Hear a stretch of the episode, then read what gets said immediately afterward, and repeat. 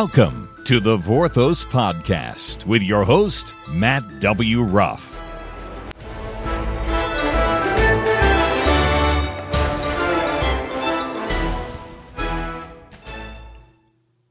Thank you, Bob. So, this is part two of the Ten Commandments series we started last week. And we're only, this is going to be probably the shortest one because I, I have a reason for breaking it. I want to do the five last together. So, today we're just doing number four and number five. The fourth commandment is you shall remember and keep the seventh day holy. Now, the full commandment reads like this Remember the Sabbath day to keep it holy. Six days you shall labor and do all your work. But the seventh day is a day is the Sabbath day of the Lord your God. In it you shall not do any work, you or your son or your daughter, your male or female servant, or your cattle or your sojourner who stays with you. For six days the Lord's made the heavens and the earth, the sea and all the things in them, and rested on the seventh day. Therefore the Lord blessed the day, the Sabbath day, and made it holy. Now there's several things in that the, that this verse that sort of espouse all kinds of things. It's more than just the seventh day rest. And and so there's a lot in here. So let's first start with every seventh day. For one, it's the one commandment that a whole bunch of people, and I'm talking about serious Christians, tend to say, oh, it doesn't count anymore. Um, I have a different take, and I see their point. Not to say they're totally wrong or anything, but when Jesus fulfilled the Mosaic Law. My opinion, which I've stated earlier, he didn't he didn't abolish the Ten Commandments. He wrote the Ten Commandments. If you believe in the triune God of Father, Son, and Holy Spirit, Jesus was at Mount Zion when the hand or finger of God wrote these commandments. So it, for all practical reasons, was him. So why would he undo something that he'd already done? So that's key to me. Um, now, Paul does point to in both Colossians 2 and Romans 14, like he's saying, you know, it's not, it's not, I'm not saying it's not important because I don't think he meant that. I think he was saying it's not when when you you can still do things on the Sabbath. You have to understand the Sabbath law. They weren't allowed to travel. I mean, in Israel today, in some actually in, in a I experienced this in New York City in a Jewish part of town. On Sunday, in this Jewish, uh, heavily Jewish Orthodox area of New York, the elevator, you get on it and it automatically goes up every floor and opens. You can't press the button because somebody has interpreted that would be considered work. And so you can't press the buttons and you it automatically goes up, opens, goes up. It's called the Sabbath elevator. In Israel, public transportation doesn't run on the, the Sabbath, which in Jewish terms is Saturday. That's what the name stands. Sabbath means Saturday. Now, to be clear, God said, keep the seventh day holy. There is absolutely no rule, or even the spirit of the rule of the law, the commandment, that that day has to be Saturday or Sunday, or for all practical reasons, it could be Tuesday. If your work schedule is such that you work Wednesday through Sunday or Monday, and you've got Tuesday, you know, Monday and Tuesday off, or just Tuesday off, guess what? Tuesday can be your seventh day of rest. That's all it says. It does not say it has to be Saturday. Now, from the Jewish perspective, they say, you know, every seventh day, Saturday, blah, blah, and they have the rituals they go through. We're not bound to those rituals. The commandment says every seventh day you shouldn't work. And I think that's a very good thing. Now, most, but the, the, you know, Jesus performed miracles on Sabbath. I don't see that as not, you know, I don't think that was work for him. And in no way was it not holy. I would not think for Jesus, you know, healing is work. He's not a doctor, you know, having to perform a surgery. When somebody touches him or he touches somebody and they get healed, I don't see that as work. And there's definitely nothing non holy about it. So, you know, but it goes further in the in the full commandment. You shall not do any work, neither your sons or your daughters or your male or female servants. In place of that, right, if you own a company, your employees. Okay. And your cattle and any guests that are staying with you. The word sojourner is, you know, an old word that we don't use today. Um, so a, sojourner is means person that is this is not their home. They could be just somebody passing through. I mean, remember hotels were somewhat rare back then. Um, sometimes people would would visit people and stay for a while and rest up before they continued on their path. Um, sometimes they were distant relatives. Um, so, you know, a sojourner in some ways is a traveler who is not from your neck of the woods. Um, much later in the series, I've got something to say about that. But anyway, um, so I don't think it's work. I mean, and then there's you know let's just say you're a professional you're a serious christian and you're also a professional football player who plays on sunday it's not a problem now my favorite movie which i've said before is is chariots of fire and Eric Liddell would not run on a sunday because he took sabbath law very seriously. It was a personal choice of his.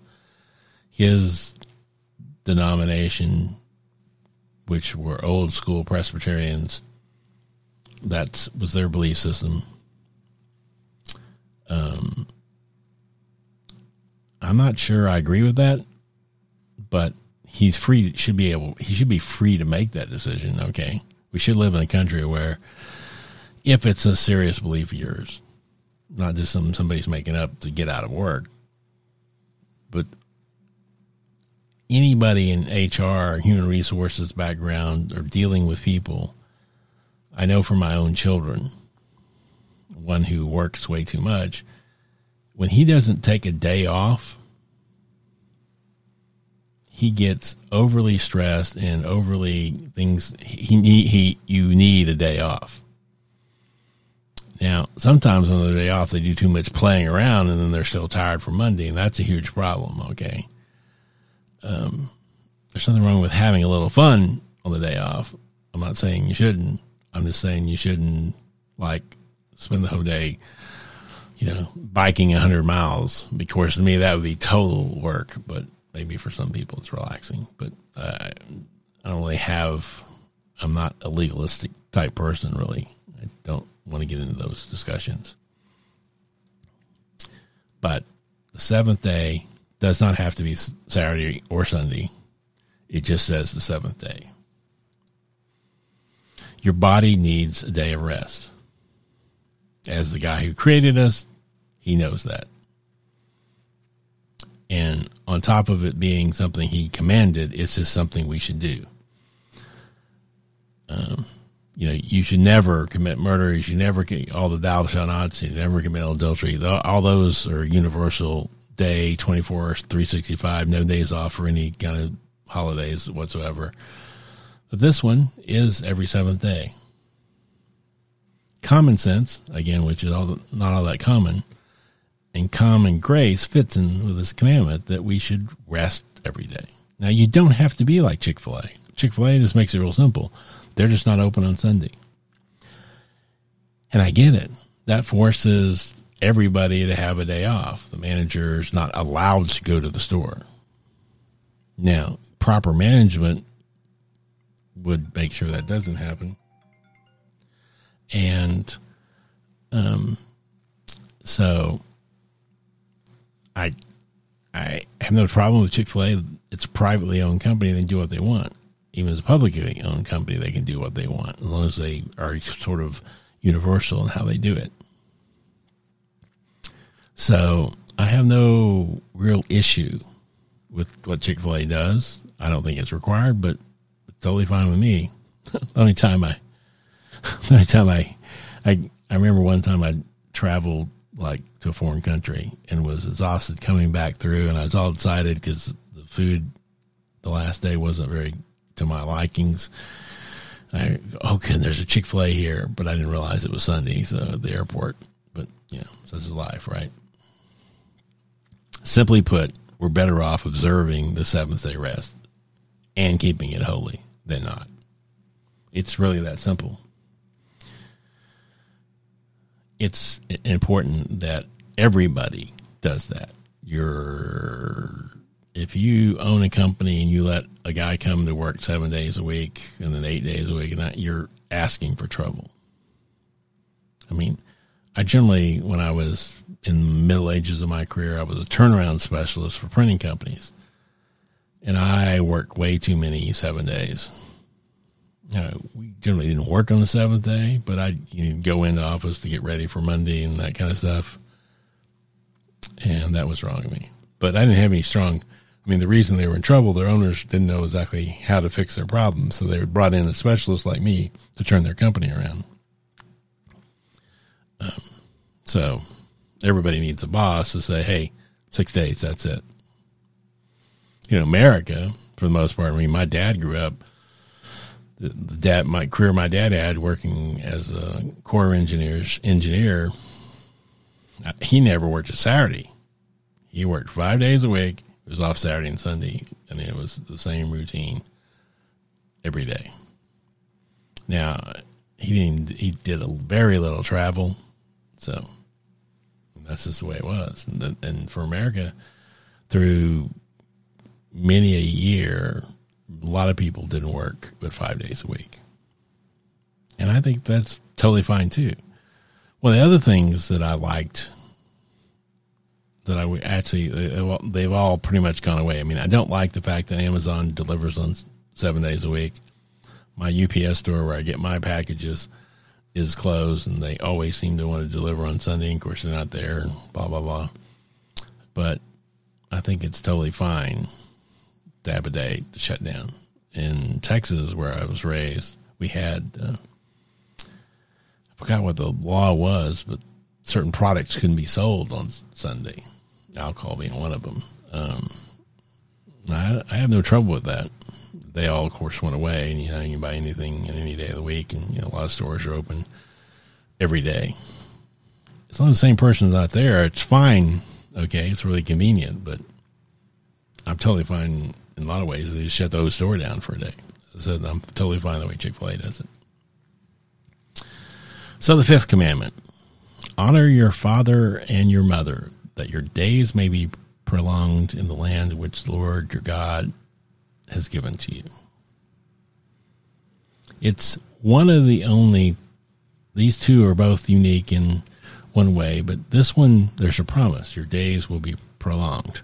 That's not a specific, that's kind of a general.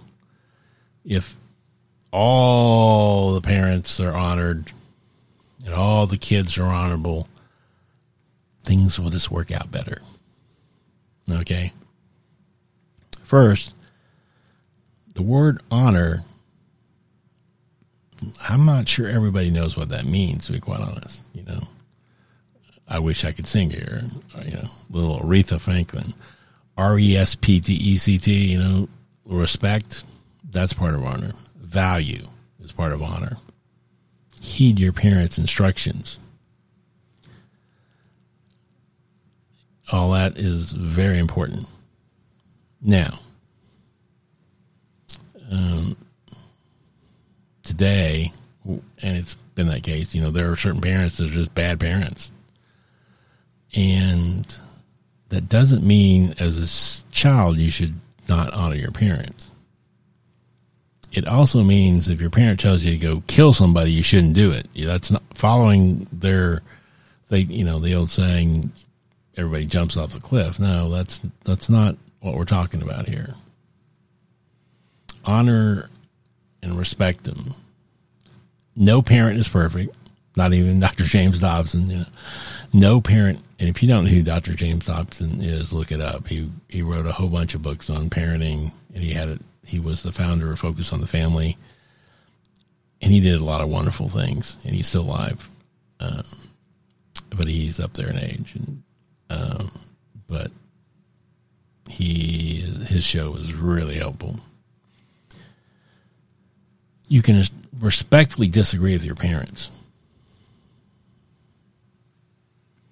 You know, you can kids can should be able to once they're adults especially do their own thing. But I will tell you there's a point in which you're doing your own thing that you're no longer respecting your parents. And that's bad. Um, I didn't, I did this one fairly well. Um, my parents were not Bible thumpers by any stretch of the imagination. Um, I, my mother always went to church. My dad was what I call a fatal Presbyterian, and I'll get into that someday. But they were good people. They never beat me. We weren't allowed to cuss. They never cussed at us. They never, you know, had tantrums. They weren't alcoholics. My dad smoked cigars and pipes until the Surgeon General warning, and then he quit those. Um, we didn't have any alcohol in our house. My parents didn't drink. So, um, I had good parents for the most part that being said, they're not they weren't perfect. They made some mistakes, and I can relate to those some people that you know have had issues with their parents, but uh, they weren't terrible. So there, there's a part of me that doesn't understand, you know, these kids just totally go off the reservations. I mean, one of the things I heard on Facebook just this last week was some idiot kid comes home from college and was telling his parents that they were racist because they had sent him to a private school and, and to a private university. And by that, they're, they're, they they were racist. How stupid is that? Okay, that parent doesn't deserve that. They're trying to give their kids the best life they can. And the kid, because he's been taught some stupidity at college, is now calling his parents a racist and complaining for all the things he's been given. You know, their white privilege stuff. Okay. There is privilege, and sometimes it's white, but sometimes it's black. You cannot tell me it's not that way. Is there more white than black? Sure, there's more whites than black in America. But let me tell you something. Two of the most privileged kids are black. They are the daughters of President Obama. Those kids can get anything they want. They may have not figured it out yet that they can get anything they want because I think they're only in college. But literally, they're like Chelsea Clinton. She got offered eight hundred thousand dollar TV contract straight out of college, I think, or shortly thereafter college, and then you know now she's working for I think her parents' foundation making some ridiculous amount of money of which she's not qualified, I don't think, to do. But that's neither here nor there. The Obama kids are more privileged than my kids by far. And, you know, so I don't buy that whole privilege bit. But back to the commandment. Um, honor your parents. They're the only parents you have. The fact alone tells us how important God deemed honoring parents. In effect, the Ten Commandments gives us two that are on the positive side. Remember the Sabbath and honor your mother and your father. All the others are things not to do. Now, for 1300 years, God had these commandments, and then he showed up in the person of Jesus. And some people say, well, he he replaced all the laws. Well, he did he he did do away with the Jewish laws, but they still should be studied to understand because the moral laws are still moral. Christians should try to be moral. More on that later. He didn't replace any of the Ten Commandments. He tried to summarize them. He tried to, can't remember 10, how about two? Um, but he never did away with them. And multiple times he re, re he stated those commandments back to people. I mean, he was there writing them. So, Dennis Prager makes this comment implicit in the commandment to honor parents is the expectation for parents to act in a way that elicits their children's respect. This means, first and foremost, parents should act honorably. It's difficult to honor parents who are dishonorable, such as parents that are criminal or dysfunctional, have drug use or alcohol problems, and treat their own parents terribly. Here's a key word. Here's a key sentence to this whole thing. It also means parents must act as their children's parents and not their best friends or their peers. And that's from uh, Dennis's The Rational Bible uh, in Exodus. Um, and that's the two commandments we're going to deal with today. It's uh, about 22 minutes into the the podcast. If I go into the other five, it's going to be way long. I'd rather do all five of those and try to keep that one under an hour. So, thanks and have a wonderful day.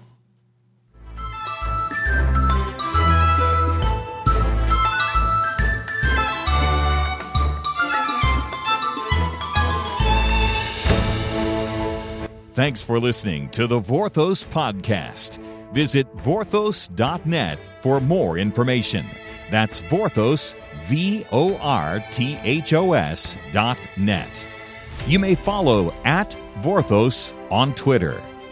The views and opinions expressed on the Vorthos podcast are those of the speaker and do not necessarily reflect the official policy or position of the Vorthos podcast. Any content provided by Matt or our guest are their opinion and not intended to malign or insult anyone or anything. Matt W. Ruff can be reached at mattwruff at vorthos.net. That's M A T T W R U F F at V O R T H O S dot net.